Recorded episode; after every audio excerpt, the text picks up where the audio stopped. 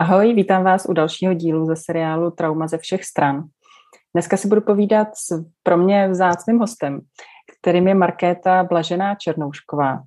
Markéta je terapeutka a co udělala skvělýho, je, že přeložila a vůbec přivezla do České republiky film Moudrost traumatu, který pro mě byl naprosto zásadní a myslím si, že i pro spoustu z vás.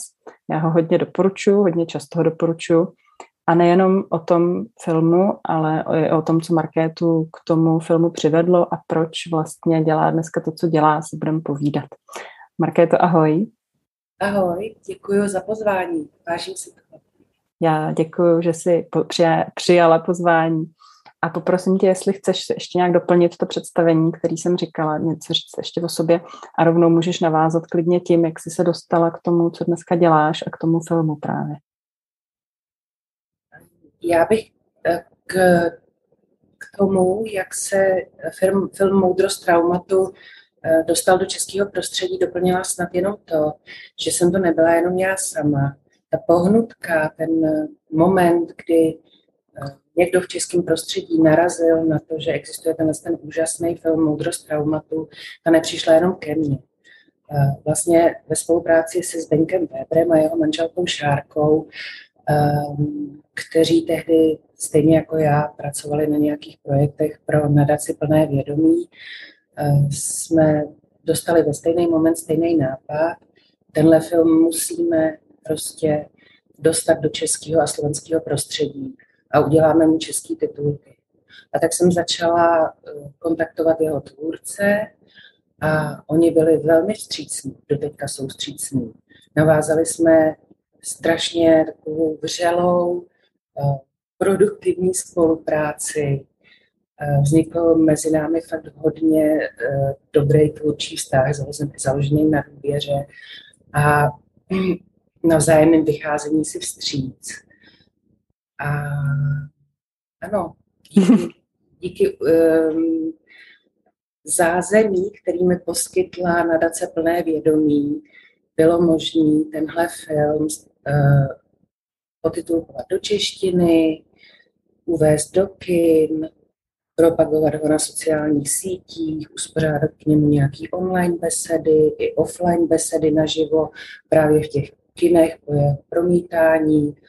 A já strašně děkuju existenci, že mě um, přivedla do tohohle bodu, kdy jsem se dostala k tomu, že jsem na ten film nejenom narazila, ale že jsem se mohla nějakým tvůrčím způsobem podílet na tom, a aby se k nám dostal, protože ohlas má obrovský, ohlas má obrovský po celém světě. Sami jeho tvůrci, eh, režiséři a producenti eh, Zaja a Mauricio Benázovi jsou překvapení jeho úspěchem, jeho globálním úspěchem, protože ho původně natočili jenom pro severoamerický prostředí, pro Spojené státy a pro Kanadu a mysleli si, že se na něj podívá pár terapeutů a trochu se jako v úvozovkách informuje o dětským vývojovým traumatu a on najednou takhle vlastně zaujal celou planetu a teď eh, vymýšlíme, teď těm tvůrcům pomáhám koordinovat vznik um, různojazyčných webových stránek, aby se k tomu filmu snadno dostali lidi, co nevládnou angličtinu. Mm-hmm, to je super. A jak se to vysvětluješ, eh, ten obrovský úspěch a ten zájem o ten dokument? Uh, já si to můžu vysvětlit jenom vlastně na základě své vlastní zkušenosti. A předpokládám, že spousta lidí, spousta jaksi hledačů pravdy a spousta lidí, který je na cestě sebepoznání, nějakého seberozvoje, možná právě dospěla do podobného bodu, jakým jsem byla já, nebo možná i ty, loni na jaře nebo na přelomu jara léta, kdy já jsem za sebou měla už nejrůznější terapie, rituály, akce, vision questy, meditační retreaty, kde jsem se zkoumala, podrobovala jsem se hluboký sebereflexi, pozorování, všímavosti, introspekci.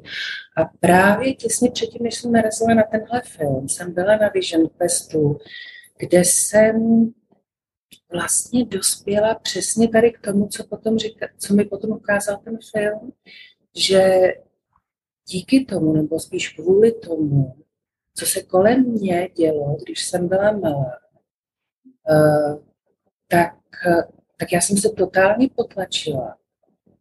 Vlastně jsem absolutně potlačila svoji přirozenost, protože jsem se hrozně bála.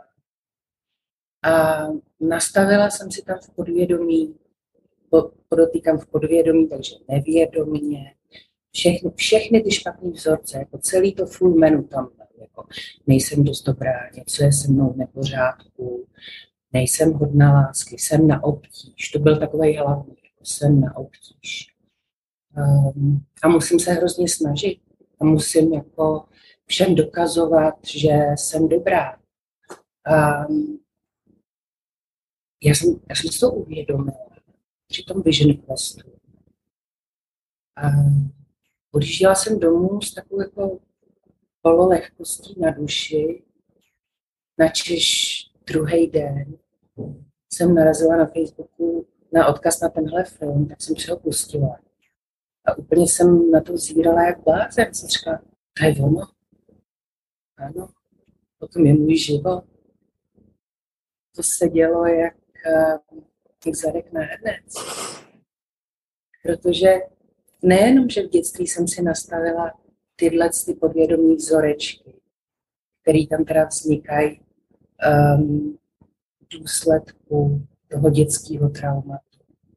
Ale v dospělosti jsem, uh, jsem vlastně trpěla těma symptomama, které jsou pro to dětské trauma typický. Takže já jsem v mladé dospělosti padla do hrozný deprese, která byla naprosto nevysvětlitelná, protože všechno bylo zdánlivě v pořádku. A, takže jsem šla k psychiatrovi, ten mě lépe s práškama, do toho jsem začala chlastat, protože jsem vždycky patřila do těch partiček, které hodně pařily až jsem se propila prostě k závislosti, kterou jsem zase v pozdější dospělosti musela řešit terapeuticky. Um, no, no já jsem vlastně úplně jako učebnicový příklad toho, jak dětský trauma, který sice nespočívá v tom, že by, mi, že by se mi dělo něco hrozného, ale jenom to, že se mi nedostávalo toho, co to malé dítě potřebuje pro to, aby se jeho osobnost vyvíjela zdravě. Um, tak já jsem toho uči, učebnicovým, a jakou to, jaký to má potom dopady v dospělosti, já jsem toho učebnicovým příkladem.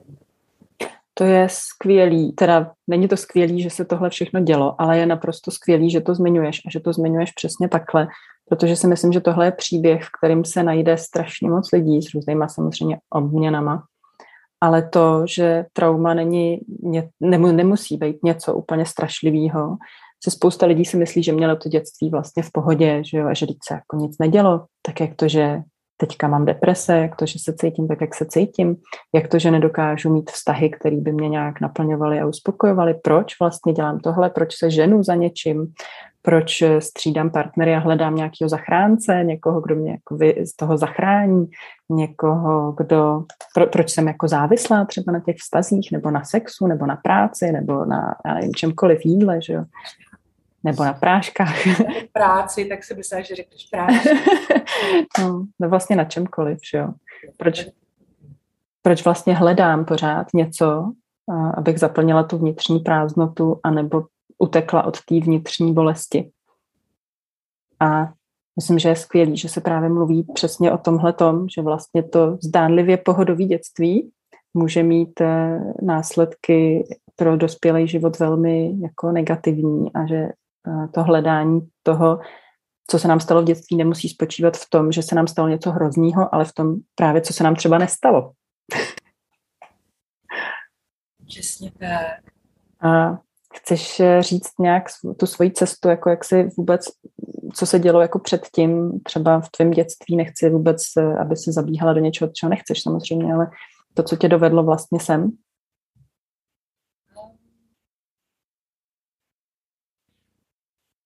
Já už možná ten příběh svého dětství nechám být, ale jenom bych to schrnula tím, pokud někdo rád škatulkuje a potřebuje si to nějak ujasnit, tak to trauma, který se stalo mně, spadá do škatulky emoční zanedbání. Že se mi vlastně nedostávalo pozornosti. Eh, s ani s jedním rodičům jsem v podstatě neměla vztah, opravdový vztah, kdyby se o mě ten rodič zajímal jako o lidskou bytost. Něčem mě podporoval, dával mi nějaké podněty, nepřicházela chvála, uznání. Um, spíš jsem byla svědkem toho, jak si rodiče navzájem, jak se neskutečným způsobem hádají, navzájem ponižují, ubližují si. A tak jako jsem si myslela, ne, že jsem si myslela, já jsem věděla, že takhle vztahy nemusí vypadat, ale já jsem je neměla tvořit. Takže vlastně všechny vztahy, které jsem tvořila, a to nejenom partnerský, ale i kamarádský, o který jsem, nebo, kole, eh, nebo v práci, o který jsem se pokoušela, tak jsem tam vlastně vždycky zapadala tady do toho vzorce, který jsem znala. Že, že je normální, že jsem buď jako horší než někdo druhý, nebo lepší, chytřejší než někdo druhý, prostě to srovnání se. Polarizovaný vidění světa a lidí, jako ten mě bere, toho mám ráda, ten je divný, s tím se necítím dobře, ten toho nemám ráda. A, a zároveň takový to nevědomí ubližování těm druhým lidem, jenom tím, že já mám strach, že přijdu o jejich přízeň a tak vlastně se jim snažit dokázat, že jsem chytrá, že jsem dobrá, že pro ně něco dělám a vůbec netuším, jak strašně je tím buď zraňuju, nebo otravuju, nebo odkuzuju od sebe. A takhle jsem se v tom životě plácela nějakých jako třeba 20 let, když tak vezmu, dejme tomu od 20 do 40. A v těch 40 jsem teda začala hledat, chodit sama na terapie, dělat něco se sebou. A byla to zase náročná cesta, na který jsem mnohokrát zakopla, mnohokrát jsem dostala od toho života zase ještě přes pusu, protože jsem si myslela, že mám takzvaně vyřešeno, ale vždycky se objevilo něco, co jsem ještě vyřešeného neměla, takže mě to znova, um, uh, znova mě to podseklo nohy a spadla jsem. Um, ale čím víc jsem se takhle sebou zabývala a začala jsem jezdit na, začala jsem se účastnit akcí, které jsem pak zjistila, že jsou vlastně terapeutické výcviky. Že je tam sice uh, otevřený uh, prostor pro to, aby je navštěvovali i neterapeuti, uh, ale že jsou vlastně určený pro terapeuty, aby si rozšiřovali svůj obzor, aby sebe líp poznávali, aby se učili nové techniky, jak pracovat s klientama. Um, No a najednou mi to přišlo. Najednou jsem zjistila, aha, já tomu začínám rozumět, jak se v dětství vyvíjí ta osobnost. Jak vlastně fungujeme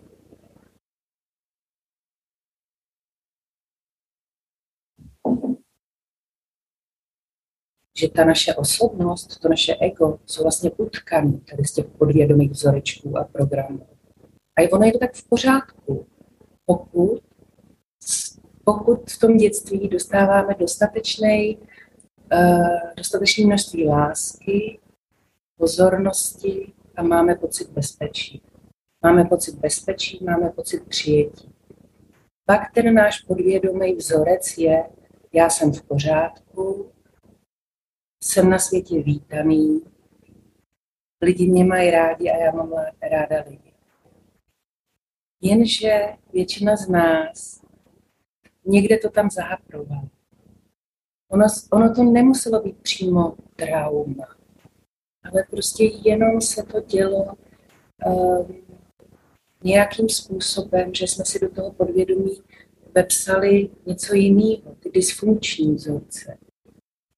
To nejsem dost dobrá. Něco je se mnou nepořádku.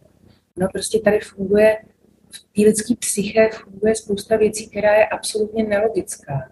Třeba to, že dítě, když se narodí malý miminko, tak ono defaultně prostě miluje svou mámu a svého tátu. A bude je milovat, i když mu budou dělat nejhorší věci. Takže když se ke mně moje máma nebo můj táta chová hnusně, tak já jako malý dítě, jako miminko, batole nebo už jako trošku větší dítě, si zapíšu do podvědomí, že něco je v nepořádku se mnou. Proto se ke mně máma nebo táta chovají ošklivě, nebo proto si mě nevšímají. Proto se hádají. Já za to nějak můžu. Dítě má strašnou tendenci eh, brát si vinu za všechno špatné, co se děje kolem něj na sebe. Naši se rozvádějí, hádají se, já za to můžu. To se tam všechno v tom podvědomí ukládá. A my s touhle hroznou eh, náloží těch podvědomých vzorců jdeme do dospělosti. A já jsem se utekla od odpovídání o sobě. Prostě tohle jsem všechno bylo mi dáno. Eh, znovu děkuju existenci, není to nějaká moje zásluha. Nahlédnout uh, tyhle dynamiky, tohle, jak se ta naše osobnost formuje v dětství. A pomalinku, jak jsem procházela těma různýma výcvikama, jsem se začala tak nějak přeformovávat z někoho, kdo je zaměstnaný v nějaké firmě, v někoho, kdo eh, sem tam má nějaký klienta terapeutického, až jsem byla z té firmy odejita, za, co, za což zase děkuju, protože jsem se mohla vrhnout plně do terapeutické práce. A mám teď řadu uh, skvělých klientů, kteří jsou um, řada z nich je velmi otevřená a mě to neskutečně naplňuje, protože já je můžu provádět na téhle cestě sebepoznání, která je vlastně zároveň cestou sebeúzdravy. A dokonce jsem nedávno dospěla k tomu, že už to vlastně ani často není tak, že já bych byla průvodcem těm klientům, ale že já se nechávám vést jim. Oni mi vlastně tím, jak jsou nastavení, ukazují, co já s nima můžu dělat, co jim můžu dát, kudy jim mám ukázat tu cestičku tomu uvolnění, prohlédnutí. Používáš nějakou konkrétní mm, terapeutickou metodu, jako jak jsou různý prostě typy zabývající se přímo vývojovým traumatem? Jasně. Já ji používám víc. Moje první, můj první terapeutický výcvik byl v metodě životní mapy. A to je taková krásná diagnostická metoda, kdy si na flipchartu, na tomto velikém papíru um, do šablony s tím klientem vracíme se do dětství a kreslíme jeho situaci v dětství. On si nemusí pamatovat konkrétní situace, um, konkrétní zážitky. Ale jenom tím, kam umístí sebe, kam umístí lidi, jaký barvy použije, uh, bavíme se o jeho přáních, o jeho strachách, tak jenom z toho ona se tam vlastně sama uh, vytvoří ta konstelace toho, uh, v čem ten člověk vyrůstá.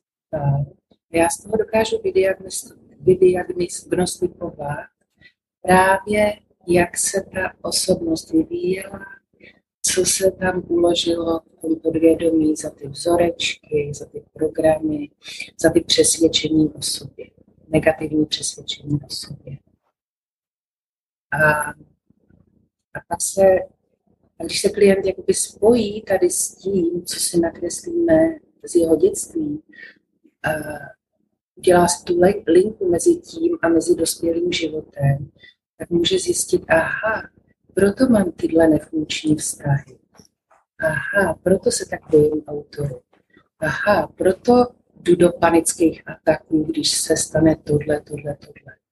Aha, proto mám depresi a popírám úplně sám sebe. Protože prostě jsem se v dětství rozhodl, rozhodl zase v úvozovkách, podvědomně, že, um, že je svět hrozný místo, že mě nikdo nemá rád. To je vlastně jako sebepotřeba. Deprese je vlastně vrchol sebepopření a když, když to dojde tak daleko, že tam jsou pokusy o sebevraždu, tak to je vlastně to nejhorší, ten největší jakoby výraz sebepopření. Podobně si vlastně vysvětluju vznik rakoviny nebo jiných těch autoimunitních onemocnění, o kterých Gábor Maté nebo Wesley van der Pol, jehož knihu si zmiňovala, eh, vůbec nepochybují o tom, že mají kořeny v traumatu. Eh, tak já si vlastně takhle obrazně řečeno vysvětluju, proč ty buňky se začnou chovat takhle divně, destruktivně. No, protože žijí v organismu, který v bytosti, která chronicky nemá ráda sebe samu. Chronicky se popřela. A tenhle signál posílá i těm buňkám těla. A v ní se začnou chovat sebe destruktivně. Tohle, co říkáš, promiň. Jo, já jsem jenom no. terapeutické metody. Ano, ano. A v poslední době um, jsem zjistila, že je opravdu důležité pracovat eh, s těma podvědomýma obsahama a potlačenýma emocema na somatický úrovni, na úrovni tělesného prožívání.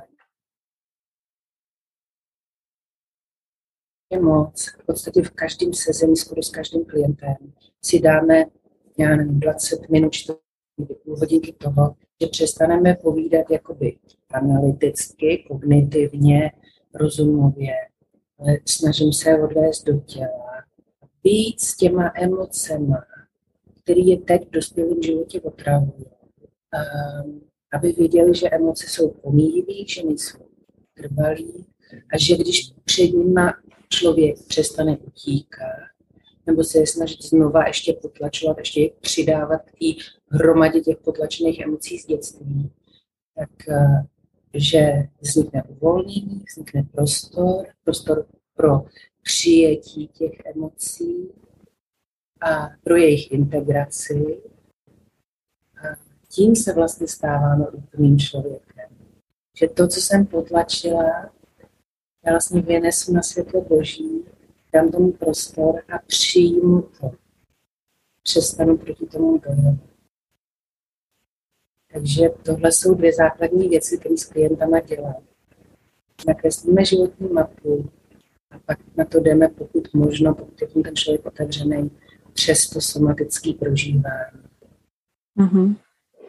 No a to je vlastně, ty vlastně jako kdyby, jsem nechci říct, jako spravuješ, ale vracíš se k tomu období v dětství, kdy, jak si říkala, to dítě v určitém období vnímá lidi jako jenom dobrý anebo jenom špatný. Maminka, když je hodná, tak je prostě jenom hodná. A když se na mě zlobí, nebo není přítomná, nebo prostě se chová nějak, já vnímám jako negativně, nebo to dítě, tak je prostě jenom špatná. Tohle to štěpení vlastně v tom spousta lidí uvízne, v tomhle emocionálně, jako na téhle úrovni toho štěpení, včetně mě. ten příběh, který ty si jako povídala, tak vlastně bych mohla skoro povídat taky, samozřejmě s nějakýma malýma obměnama, ale myslím si, že je velmi častý. A, a ta integrace jakoby toho, že lidi jsou celiství, že i já jsem nějaký celistvý organismus, který zažívá různé věci, a tak je jako, myslím, do, dost důležitý pro to právě, pro ten proces léčení. Hmm. Určitě, určitě, protože uh, to je další věc, kterou, uh, na který jsem jako troskotala já sama a vidím, že tam občas zabloudí do téhle slepé uličky jiní lidi nebo moji klienti, oni se snaží o to takzvané sebepřijetí. Že sebepřijetí je strašně abstraktní koncept. A když vám někdo na nějakém meditačním retreatu eh, nebo v nějakým kruhu eh, řekne sebepřijetí. Musíte přijmout sami sebe. A musíte odpustit. Odpustit. Odpuštění je důležité. Tak eh, ty se jako snažíš se přijmout, snažíš všem odpustit. A teď si myslíš, že už jsi jako přijala, že už si všem odpustila. A pak se stane zase něco strašného, co tě prostě dostane na kolena. Zjistíš, aha, asi jsem se ještě na sebe přijala a asi jsem ještě neodpustila. A teď furt ty lidi, protože zůstávají na úrovni té hlavy, kde jsme my v téhle civilizaci prostě jako brutálně jsme tam utekli a dali jsme rozum a mozek na piedestal, jakože tento všechno jasně, rozumně, logicky, racionálně zařídí, vymyslí za nás. Eh, tak tam v tom mozku vymýšlíme různé věci a velmi často tam vymyslíme, že nejdřív musíme vytvořit nějakou ideální verzi svého já a tu pak můžeme přijmout. Ale ono to sebepřijetí je o tom, přijmout samu sebe s úplně vším, co na sobě nemám rád. I s tím dětstvím, který se vlastně, eh, který vlastně vypadalo, že bylo normální, v pohodě. I s tím, že jsem potom měla deprese a chlastala jsem a prováděla a, a ulítávala jsem si závislostně na zamilovávání se do chlapů a z toho taky byly hrozný, hrozný průsery tak tohle všechno, tuhle jako hroznou marketu, která dělala příšerné věci a odsuzovali jí lidi, tak tohle všechno já musím přijmout. Já to musím laskavě a soucitně přijmout. A přijmout neznamená souhlasy. Přijmout znamená jenom začít být v míru s tím, že to takhle bylo. A ono, když potom člověk dojde tady toho sebepřijetí, tak vlastně začnou potom mít i takové věci, jako to takzvané odpuštění. Pochopím, že se do něj nemůžu nutit. A pochopím, že když můžu ze, eh, ze svého podvědomí jakoby vypustit ty potlačené emoce, jako je třeba strašný smutek, zklamání, bezmoc a vztek z dětství, že se mi nedostává té pozornosti od rodičů, ehm, o který jsem tolik toužila, tak, eh, tak já tyhle ty, tím, že to přijmu, že to tak bylo, tak můžu tyhle ty pocity, jak si vypustit z toho potlačení. Oni se můžou stát můžou svobodně dejchat a můžou ve mně začít být, existovat. A tím, že já proti ním, ním už nebojuju, ale vlastně je integruju, dávám jim legitimitu, oni jsou viděný, slyšený, tak oni přestávají zlobit. Oni jsou jako malí děti, ty potlačené emoce. Oni chtějí být slyšet, vidět, být uznaný uh, a dostávat nějakou pozornost a pak přestanou zlobit. Takže já v sobě furt můžu mít vztek na mámu. A zároveň, když se s ní vidím, tak se k ní můžu chovat laskavě a slušně. Protože už jsem prostě celistvý dospělý člověk, který tyhle ty obsahy v sobě unese. Protože proti ním nebojuju a oni nemusí uvnitř mě bojovat proti, navzájem proti sobě. Tohleto přijetí se dělá mnohem líp, když člověk právě pochopí, že není zlej, nebo že není nějaký špatný, nebo že se prostě nenarodil jako někdo, kdo ubližuje lidem, protože nevím, protože prostě to má v sobě. Ale když pochopíme, že tyhle ty věci pramení z toho, jakým způsobem jsme vyrůstali, v jakým prostředí, co se nám dělo nebo naopak nedělo, tak eh, to pochopení vlastně je základem možná toho přijetí, protože bez toho jsme furt přesvědčení o tom, že jsme prostě nějaký pokažený nebo špatný. Strašně uh, velkou změnou v mém úhlu pohledu uh, na dětský trauma obecně a na sebe samotnou bylo, když jsem zjistila, že existují terapie, které jsou založeny právě na přijetí, na všímavosti a na soucitu k sobě. Na existence, existuje acceptance terapie, prostě terapie přijetí, anebo mindfulness and compassion focused integrative terapie, psychoterapie. Takže integrativní psychoterapie založená na všímavosti a soucitu. A to soucitu především k sobě samotným že my jsme jakoby furt do společnosti nějak přesvědčovaný přesně, že, že, že nejsme dost uh, hodný, laskavý, soucitný, že jsme lhostejní, že bychom se měli chovat jakoby líp k bližnímu svým. No to furt nějak nejde. No proč? No protože jsme se nenaučili chovat laskavě a soucitně k sobě samotný. Když uh, když se začnu proskoumávat, vydám se na tu cestu sebepoznání, provádím pravidelně nějakou sebereflexi, hlubší sebereflexi. A jsem při tom všem k sobě ještě navíc laskavá a soucitná, tak pak to sebe přijetí jde mnohem s nás. To, jako, to pro mě byla skoro až změna paradigmatu, že vlastně můžu být laskavá a soucitná a nezlobit se na sebe k tomu, jak jsem to měla a k tomu, jak to mám.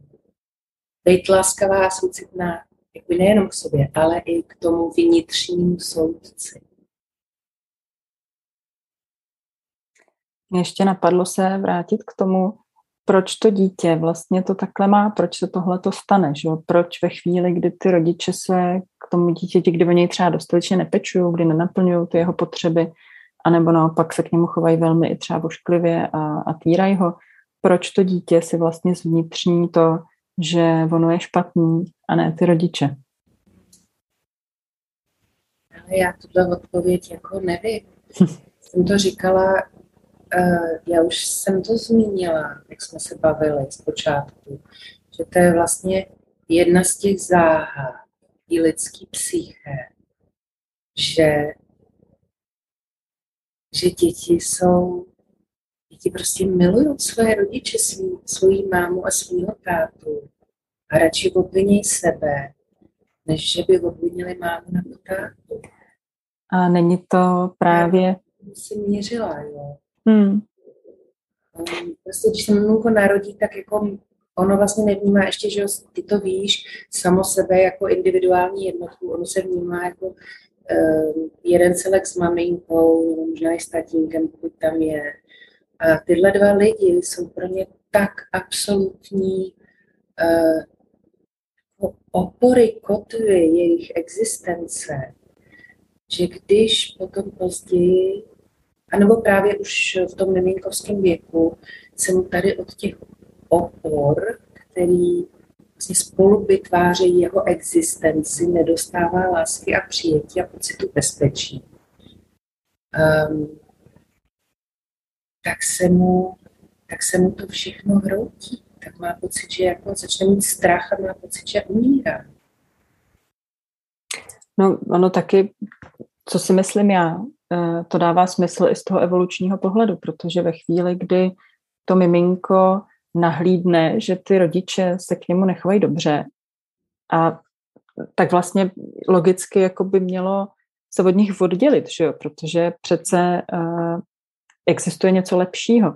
A ve chvíli, kdy tohle dítě by se jako uvědomilo, tak uh, ono zůstane samo, že jo? kdyby se od těch rodičů oddělilo, fyzicky vlastně někam jako odešlo, nebo se prostě tak prostě umře. Ty rodiče jsou vlastně pro to dítě jediný, kdo mu můžou zajistit přežití. To je jako evoluční věc, že evolučně daná prostě věc, takže z mýho pohledu i tohle to asi není moje myšlenka, já jsem to určitě někde četla, jenom nevím kde, ale vlastně i z tohohle jako evolučního pohledu to dává smysl, že to dítě si prostě při, musí přizpůsobit, musí si teda a, a to přizpůsobení je snadnější, když si zvnitřním, že já jsem teda špatný, protože aby ty rodiče mě teda měli vlastně rádi a aby mě jako dokázali se o mě postarat vlastně, tak já musím teda být ten špatný, že? když se chovají takhle. Ale to bohužel je. Jsou to skutečně neskutečně hluboký um, dynamický procesy, které tam už v tom miminku probíhají a pořád ještě uh, bohužel převažuje přesvědčení o tom, že to, co si z dětství nepamatujeme, tak to vlastně jako by se nestalo. Takže občas mi přijde na terapii maminka třeba ročního, ale nebo třeba i tříletého dítěte s tím, že strašně se doma hádáme a já nechci, já chci, aby jsme se odnaučili se hádat, dokud to dítě ještě to nevnímá. Hmm. A přitom, když jsme tím miminkem, tak jsme úplně nejcitlivější, úplně nejtvarovatelnější. Uh, to miminko je tak emočně propojený se svojí maminkou. Vnímá, nemusí slyšet ty hádky, ale vnímá její strach, vnímá její napětí, vnímá její bezmoc, vnímá její sebeobvinování se. Doslova to pije s tím mateřským mlékem. Takže když se v této době, kdy se ještě podle psychologických nebo psychiatrických příruč, uh, teda jak si um, podle toho, podle té oficiální psychoterapie a psychologie se ještě ta osobnost nevyvíjí. Nicméně je to varovaný základ, na kterým se ta osobnost začne vyvíjet. Dejme tomu v těch dvou, třech letech. A když ten základ je, tenhle, je tohle to vlastně už sebepotření, strach, a neláska, tak jako co, co asi za osobnost na tomhle základě může se, může vyrůst. Hmm. Ale ona naštěstí i ta věda uh, jde tímhle tím směrem a už to, už to vlastně docela dlouho jako chápe, protože existují zobrazovací metody mozku, kde tyhle dokonce v prenatálním období, protože trauma se vůbec netýká jenom toho života, kdy teda to miminko se narodí, že jo? Ale i toho, co se stane během porodu a i toho, co se děje v prenatálním životě, v děloze, kdy to miminko je, to vnímá to ty stavy fyzický i psychický maminky úplně stejně. A i díky právě tomu, jak ta věda teda pokračuje a co všechno se dá zobrazit na všech těch přístrojích, tak díky tomu se tohle ty vše, tyhle ty všechny věci jako potvrzují a ukazují. Takže to není jenom něco, co bychom si tady jako vymýšleli mm, a, a nacitovali a tak, ale je to, má to i jako vědecký základ. Naštěstí. A to je možná důvod, proč teďka se vzedmula třeba nová vlna, protože vždycky je nějaká vlna jako s nějakou knihou, kdy Bessel van der Kolk třeba napsal Tělo sčítá rány, mnoho lidí to četlo v angličtině, tak před x lety, já nevím kolika, deseti, dvaceti, třiceti, vždycky se vzedme nějaká vlna, teďka se v loni vlastně ta knížka, myslím, vyšla v češtině, takže se zase víc lidí začalo zajímat teďka díky tobě a díky nadaci díky filmu Moudrost traumatu zase se vzedmula další vlna, takže je to jako fajn, abych jenom ráda, aby ta vlna vlastně jako pokračovala dál, aby, aby to jako neutichlo a aby a čím dál víc lidí vědělo o tom, jak to dětství má, jak obrovský vliv má na to, na tu naši dospělost vlastně plně jako maximální. A nejhorší je, že ono se to opravdu ví jako strašně let, jako desítky, desítky let. A nedávno jsem viděla jeden TEDx, kde doktorka o tom mluvila, nějaká američanka, že prostě výzkumy existují a ACES score, že jo, toho, jak, což je vlastně jako dotazník nebo výzkum toho, jak ty negativní zážitky v dětství ovlivňují lidi v dospělosti, prostě přesně autoimunitní choroby, samozřejmě deprese, úzkosti, panické ataky, ale i poruchy osobnosti, závislost, poruchy všeho možného učení se jim říká, že jo. ADHD, prostě všechny tyhle ty věci jsou vlastně něco, kde ten čudlík jako zmáčkne skutečně to vývojový trauma, že jo, toho, ten čudlík toho, že ta, ta věc se jakoby rozjede. No a ví se to prostě už strašně dlouho, ale bohužel pořád to není eh, dostatečný na to, aby se něco jako celospolečensky i měnilo, že pořád ten celospolečenský i ten uh, politický narrativ je takový, že škoda rány, která padne vedle a, a děti vlastně tohle si nebudou pamatovat, tomuhle nerozumějí. A, no, takže já doufám, že společně připravíme dál přispívat k tomu, aby se to povědomí o vývojovém traumatu šířilo dál a dál. Já ti moc děkuji, promiň, dě, moc ti děkuji za rozhovor a určitě ti chci dát prostor, aby si dodala něco, co jsme neřekli. Já to taky doufám a věřím, že se teda ten společenský a i politický narrativ bude měnit.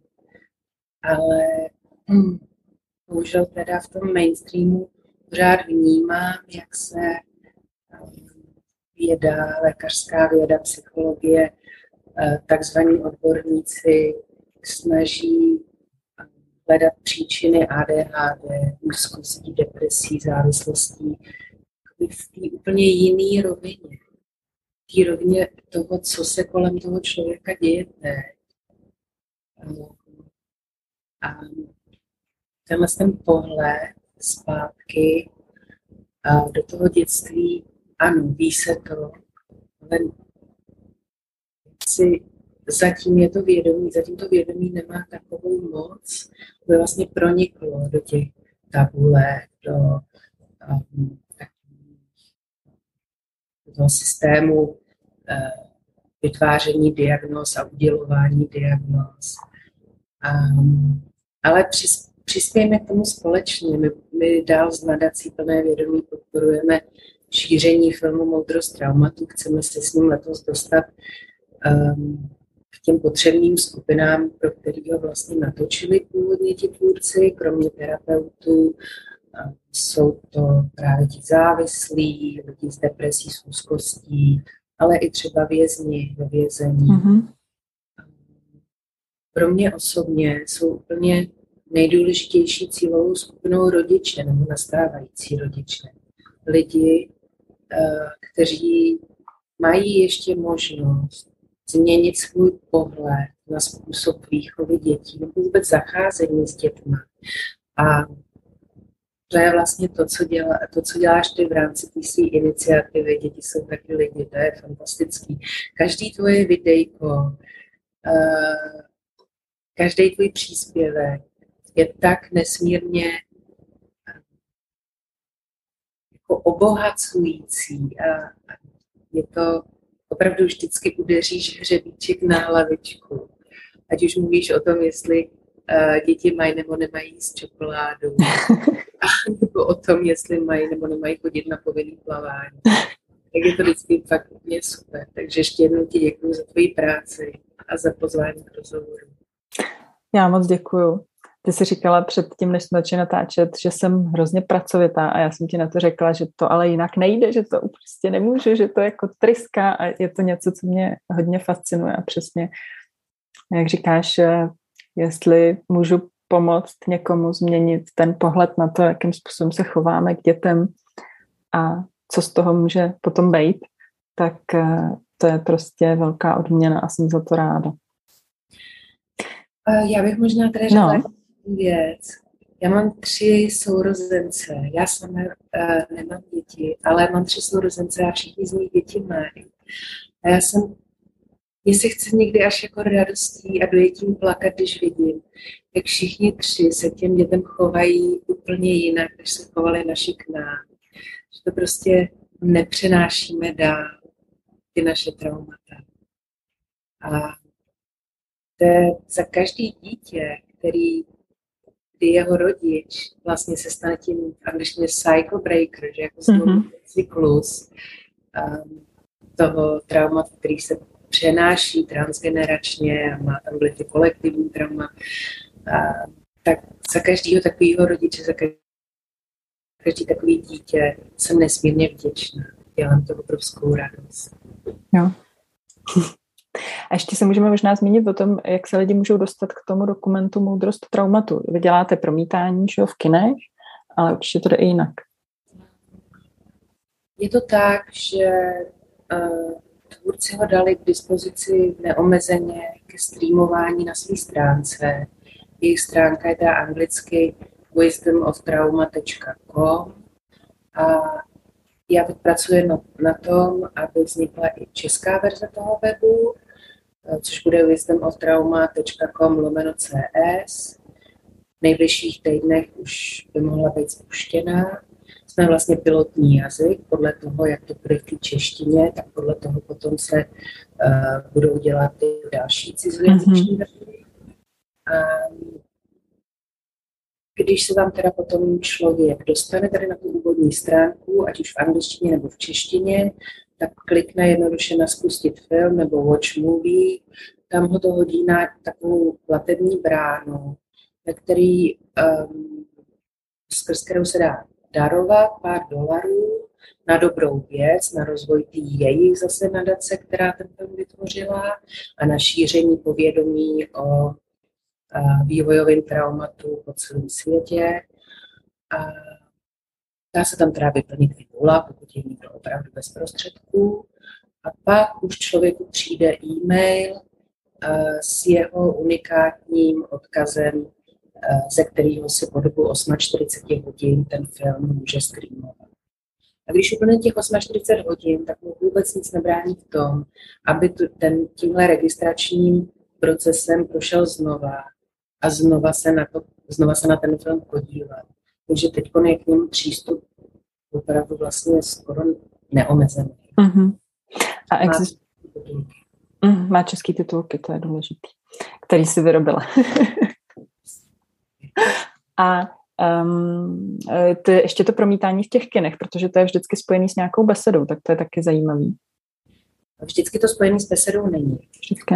Ale zrovna dneska, to už bohužel diváci asi neuvidějí, promítá v, eh, v Bio Oko, v pražském kyně v Holešovicích a tam beseda bude. Eh, pozvali jsme pár psychoterapeutů, terapeutů, kteří každý jiným způsobem eh, se zabývají léčením traumatu. A já vůbec nevylučuju do budoucna, že se nějakých těch pražských artových kinech, jako je to bio, kino přítomnost, kino světozor, nějaký, nějaká projekce spolu s besedou konat bude. Ale teď v této chvíli nedokážu říct, kdy, uh-huh. s jakou pravdě, pravidelností, vůbec nevím. Pokud by někdo chtěl zorganizovat promítání s besedou um, někde ve svém městě, v kině, v místním kině, ať se na mě obrátí. Mm-hmm. Stačí, stačí se najít eh, nadace plné vědomí, máme web plné, plné vědomí.cz a tam už vlastně najde kontakt na mě, e-mail na mě, telefon na mě. Takže neváhejte se na mě obrátit.